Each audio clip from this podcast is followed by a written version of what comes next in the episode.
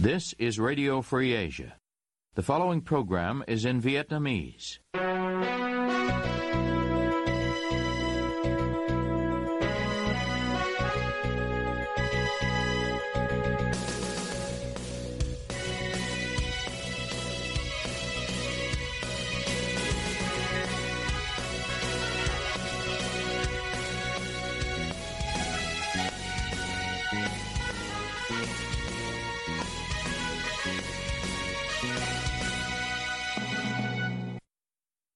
Đây là Đài Á Châu Tự Do phát đi từ thủ đô Washington DC, Hoa Kỳ. Toàn ban cùng Trung Khang xin kính chào quý thính giả.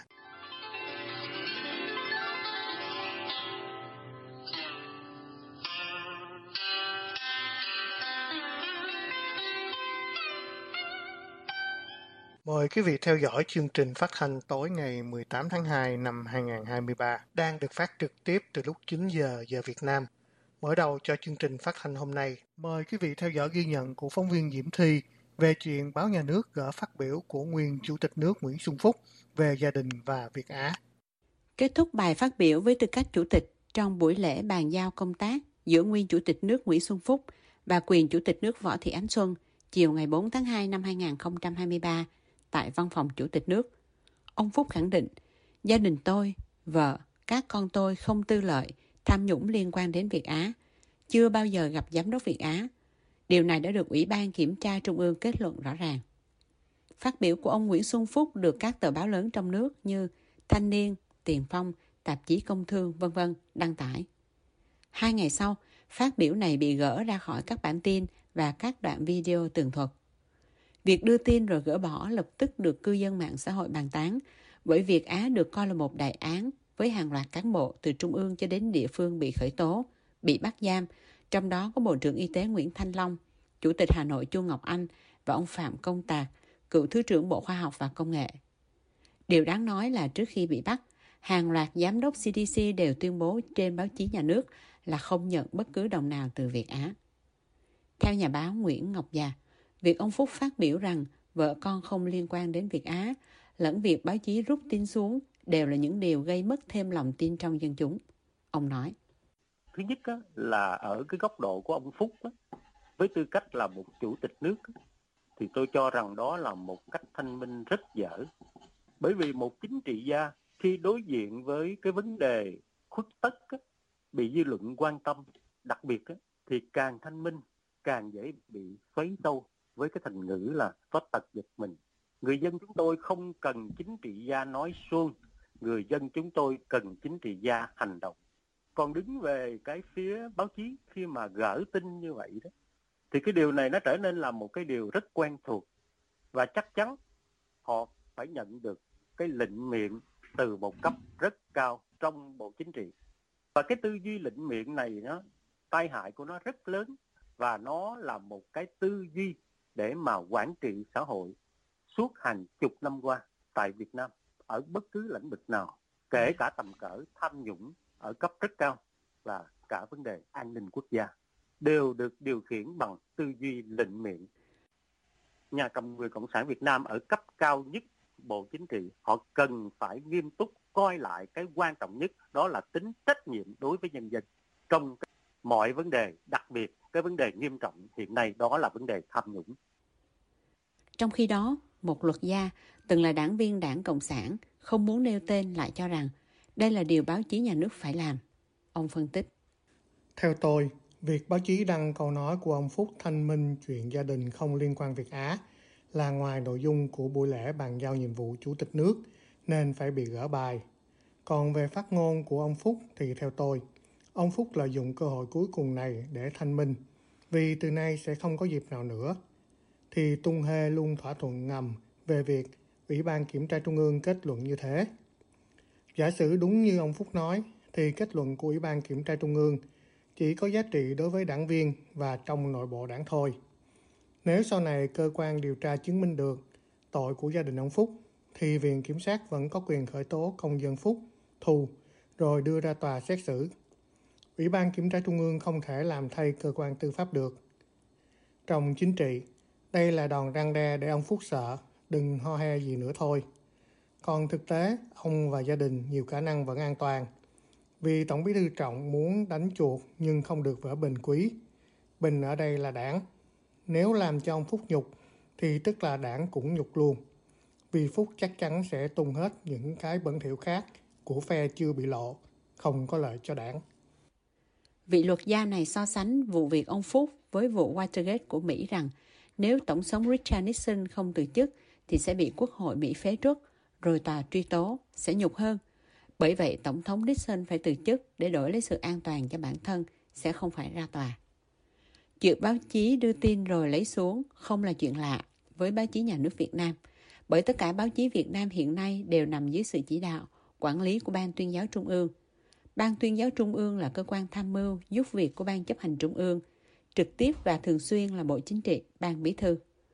Đây không phải lần đầu phát biểu của ông Nguyễn Xuân Phúc biến mất trên truyền thông nhà nước sau khi đăng. Có thể nêu lại ví dụ, hôm 20 tháng 2 năm 2020, báo chí nhà nước đăng thông tin Thủ tướng Nguyễn Xuân Phúc khen ngợi bài thơ Đất nước ở trong tim trong phong trào chống Covid-19 của cô giáo Chu Ngọc Thanh. Nhưng chỉ sau vài tiếng, các bản tin trên đều đồng loạt bị gỡ bỏ mà không đưa ra lý do. Có ý kiến cho rằng bài thơ của cô giáo Chu Ngọc Anh vần điệu có phần giống với bài thơ Đất nước mình ngộ quá phải không anh của cô giáo Trần Thị Lam viết năm 2016.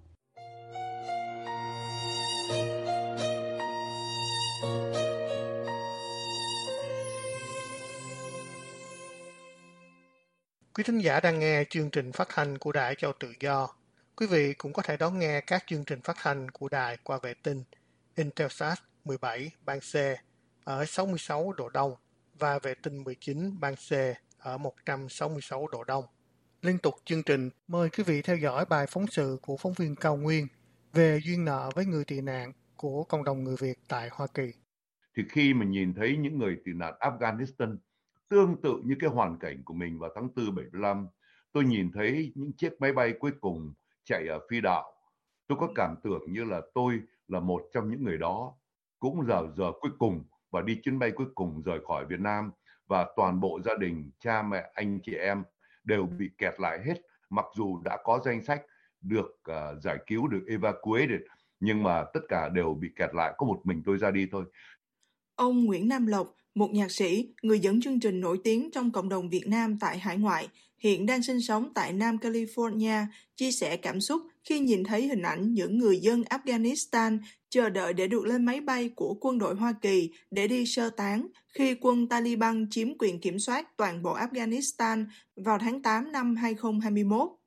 Hình ảnh dòng người đổ xô nhau rượt theo những chiếc phi cơ cuối cùng rời khỏi sân bay Kabul đã khơi gợi lại trong ký ức của ông Nam Lộc về một khoảng thời gian đau khổ trong đời mình.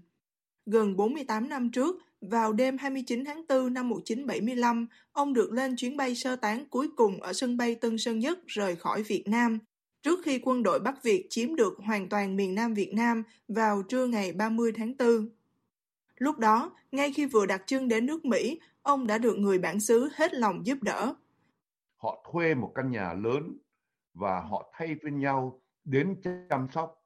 Uh, họ trả tiền nhà, họ đưa um, những người tị nạn đi chợ búa, họ hướng dẫn cái cách sống ở bên Hoa Kỳ, họ hướng dẫn sử dụng máy giặt, máy sấy, uh, bếp điện này, hay là bếp gas, rồi họ đưa các trẻ em ghi danh vào trong trường, họ tập lái xe cho người lớn và họ uh, tìm công an việc làm cho chúng ta.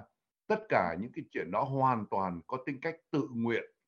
Và như tôi vừa nói với cô rằng cá nhân tôi cũng vậy, được họ chăm sóc lo mình một cách rất là chu đáo Cảm kích trước tấm lòng hiệp nghĩa của những người dân Mỹ đã từng bảo trợ mình cũng như những người tị nạn Việt Nam, ông Nam Lộc sau đó đã gắn bó 41 năm cuộc đời mình trong công việc hỗ trợ người tị nạn trên khắp thế giới qua vai trò giám đốc chương trình định cư người tị nạn của Sở Di trú và Tị nạn thuộc cơ quan bác ái công giáo tại Tổng giáo phận Los Angeles.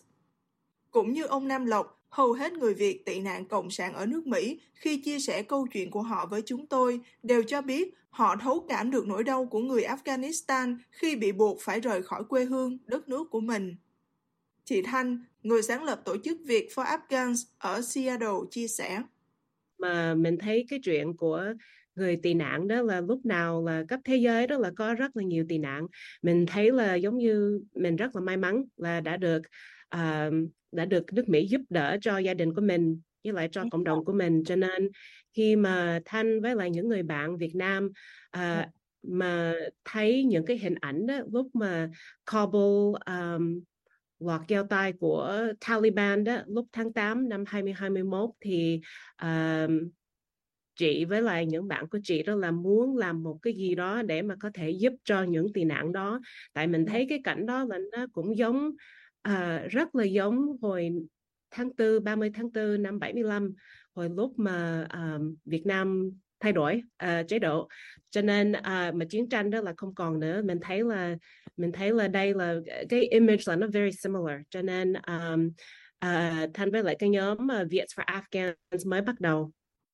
Chị Thanh cho biết tổ chức Việt for Afghans bắt đầu hình thành vào khoảng tháng 4 năm 2021 cho đến tháng 3 năm 2022. Việt for Afghans đã bảo trợ cho 8 gia đình với 59 người tị nạn. Mình giúp đỡ đó là giúp đỡ về um, cái tiền bảo trợ, right? So mình bài họ qua đây mà mình cũng phải raise mỗi người đó là mình phải raise 2.775 à, đồng. Uh, so khoảng 3 3.000 đồng per person in the family. Cho nên um, Viets for Afghan rất là may mắn đó là um, trong cái uh, during our existence là đã có mấy trăm người là họ um, donate um, any amount. Nhiều khi có mấy đồng thôi nhiều khi là có mấy ngàn đồng. Thì mình tìm nhà cho họ với lại mình giúp họ tìm việc làm mình giúp họ um, sign up cho driver's license social security mình giúp họ học tiếng anh mình giúp mấy đứa con của họ đó là um, sign up đi học um, yeah. rồi mình cũng kết làm bạn với họ nữa từ phía bắc tiểu bang Virginia ông Sam Lê một luật sư gốc Việt đã tới các nhà thờ trong vùng vào mỗi cuối tuần để dạy tiếng Anh cho người tị nạn Afghan trong suốt gần 3 năm qua. Thì mấy cái nhà thờ này bắt đầu là một cái organization ờ, uh, và nó bắt đầu cái tên là nó khác chịu cái tên của cái organization này là Neighbor to Neighbor. Thì có vài người chắc cũng 30 người volunteer uh, tìm gia đình mà qua ở Afghanistan qua cái ờ, uh, DC, Virginia, Maryland đó. Thì mỗi thứ bảy chắc uh, thì hai, uh, hai tuần một lần á thì gặp nhau cho cái cái organization neighbor to neighbor dạy tiếng Anh với dạy uh, resume skill với giải toán cho gia đình mà qua đây thì làm làm được ờ, uh, 2 năm rồi. Uh, thì chiều cái cái organization nó có được 18 gia đình ở um, ở Afghanistan thường là mấy người đó ở Kabul qua. Cho anh đó là anh anh biết là mấy người này là refugee qua thì cũng giống gia đình anh hồi đó hồi đó 75 qua đây á, thì cần có người giúp. Thì đây cái cái uh, organization này cho cho dạy tiếng Anh có có có tiền cho uh, có có một cái um, cái building ở, ở bên đó cái Lutheran Social Services á, ừ. nó tìm uh, tìm việc làm ừ. cho gia đình với uh, với tìm nhà. Theo The New York Times, sau tháng 8 năm 2021, có khoảng 76.000 người Afghan được sơ tán đến Mỹ. Đây là con số rất lớn, chỉ xếp sau số người Việt được di tản đến Mỹ bằng máy bay từ Sài Gòn hồi năm 1975 với khoảng 130.000 người. Chính phủ Hoa Kỳ đã mở ra chương trình bảo trợ tư nhân cho những người tị nạn Afghan đến được nước Mỹ qua chương trình Sponsor Cycle Program. Theo đó, một nhóm 5 người sẽ gây quỹ hoặc quyên góp số tiền 2.275 đô la Mỹ cho mỗi người tị nạn Afghan được đến tái định cư trong khu vực của nhóm người bảo lãnh. Ngoài ra, người bảo lãnh còn hỗ trợ chỗ ăn ở cho người tị nạn trong 3 tháng đầu tiên, giúp người lớn tìm việc làm và đăng ký cho trẻ em đi học. Sau khi áp dụng chương trình bảo trợ tư nhân với cộng đồng người Afghan, chính phủ Mỹ hôm 19 tháng 1 công bố chương trình bảo trợ tư nhân mang tên Welcome Corps, đặt mục tiêu 10.000 người Mỹ có thể giúp đỡ 5.000 người tị nạn trong năm đầu tiên của chương trình. Ông Nam Lộc cho biết, 6 tháng sau khi kích hoạt, chương trình này sẽ mở rộng hơn, cho phép những người bảo trợ tư nhân được quyền lựa chọn những người tị nạn mà mình muốn bảo trợ, miễn là người đó đã được Cao ủy tị nạn Liên Hiệp Quốc cấp quy chế tị nạn – và nếu chính phủ Hoa Kỳ phỏng vấn và được chấp thuận thì người đó sẽ được sang Mỹ theo người bảo trợ. Cái, cái sự giải nghĩa đó đó thì tôi nghĩ rằng người Việt chúng ta ở bên Thái Lan sẽ có hy vọng giả dụ như nếu ở bên Hoa Kỳ một nhóm 5 người hay là một tổ chức nào đó có đủ cái số tiền theo sự đòi hỏi của Bộ Ngoại giao là 2.275 đô la một đầu người đó và có 5 người ký tên bảo lãnh cho một gia đình và họ có quyền chọn lựa như tôi nói là cái đợt 2 6 tháng sau đó thì họ có quyền chọn lựa người tị nạn Việt yeah. Nam sống ở bên Thái Lan vì thế cho nên thưa cô chúng ta có hy vọng nhiều hay ít lâu hay mau hay chậm thì cái đó là tùy theo cái tiến trình uh, cứu xét của chính phủ Hoa Kỳ. Cũng theo ông Nam Lộc, chương trình này mở ra hy vọng cho người tị nạn Việt Nam đang sống bên đất Thái. Tuy nhiên, cơ hội dành cho người tị nạn Việt Nam cũng không quá lớn, bởi theo ông, Hoa Kỳ trong suốt nhiều năm qua không đặt Việt Nam trong danh sách các nước được quan tâm về vấn đề tị nạn. Vì thế, họ nhận rất ít những người tị nạn Việt Nam. Bà Uyên Thùy, người sáng lập nhóm Hiến Pháp, cũng từng đi biểu tình hồi năm 2018 ở Sài Gòn, đến tị nạn ở Thái Lan từ năm 2018, nói Bằng con đường nào đi nữa mà chỉ cần người tị nạn ở Thái Lan được thoát ra khỏi nơi đây và đi đến bến bờ tự do thì bất cứ bằng hình thức nào đối với họ cũng là một niềm hạnh phúc vô bờ. Bà Uyên Thùy kể rằng bà từng bị cảnh sát di trú Thái Lan bắt vào trung tâm giam giữ người nhập cư bất hợp pháp IDC. À, trong những ngày sống ở IDC, đối với chúng tôi là một cái ngục tù, đối với chúng tôi là địa ngục. Tôi thì người ngoại quốc và đồng thời không biết tiếng và cũng không có cái quyền chi để mà nói vì mình là người nhập cư trái phép vào nước người ta. Thì về tinh thần, ngay từ những ngày đầu, không biết từ đâu, nhưng mà Đại sứ quán của Việt Nam đã đến tiếp cận với chúng tôi. Những lời nói mặc dù rất nhẹ nhàng nhưng mà lại mang tính chất đe dọa. Tức là à, chị muốn về Việt Nam chúng tôi sẽ tạo điều kiện tốt nhất cho chị để chị về nhưng nếu chị không đồng ý về Việt Nam chị không chấp nhận những cái sự tốt lành mà chúng tôi dành cho chị thì đằng sau đó sẽ có những nguy hiểm mà chúng tôi hoàn toàn kiểm soát. Chị Thanh cho biết thêm về hoạt động của nhóm Viets for Afghans. Thì cái tên của cái hội này là Viets for Afghans. Cho nên um, tụi em cũng thấy là mình phải biết đó là cái limit của mình là sao. Thì cái vấn đề đó là bây giờ đó tại vì mình thấy là lúc mà lúc mà Afghanistan thay đổi chế độ đó là mình thấy đó là đây là cái emergency situation là nó đang xảy xảy ra đó cho nên mình muốn giúp. Um, nhưng mà no matter what thì ờ, uh, Viets for Afghans với lại Thanh đó, riêng Thanh đó là muốn mình always uh, mình always advocate cho những người tị nạn Việt Nam hay là chỗ khác đó. Uh, dĩ nhiên là mình muốn giúp đỡ họ. Còn nếu mà mình cái future đó là mình chưa có biết nhưng mà nếu mà thật sự nếu mà có những volunteer mà muốn làm mà muốn hợp tác với Viets for Afghans để mà có thể làm đó thì of course we'll talk about it. Um, okay you know nhưng mà we we we are supportive of all refugees. Okay. với mong muốn được chung tay giúp đỡ những người tị nạn nhất là sau khi chính phủ Mỹ kích hoạt chương trình bảo lãnh định cư tư nhân private sponsorship nhạc sĩ Nam Lộc nhắn nhủ đến cộng đồng người Việt tại Mỹ chúng ta đã đưa tay ra để giúp đỡ những người không chủng tộc huống chi bây giờ cộng đồng chúng ta còn đến gần 2.000 người ở bên Thái Lan thì con số đó rất là lớn và không biết chúng ta có đủ người để bảo lãnh hay là họ có đủ khả năng hay là có đủ điều kiện để được bảo lãnh hay không. Tuy nhiên, cái cánh cửa nó bắt đầu hé mở. Bởi vì nếu không có chương trình này thì tôi nghĩ rằng người Việt chúng ta ở Thái Lan nhiều người sẽ chết ở đất khách quê người mà không bao giờ nhìn thấy được tự do thưa cô.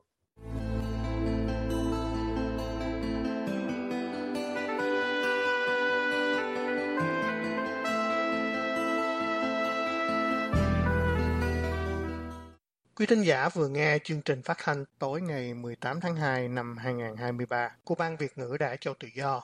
Quý vị có thể nghe lại chương trình này, đọc những bài viết, xem các video tin tức thời sự bằng cách truy cập vào website của Ban Việt ngữ Đài Châu Tự Do.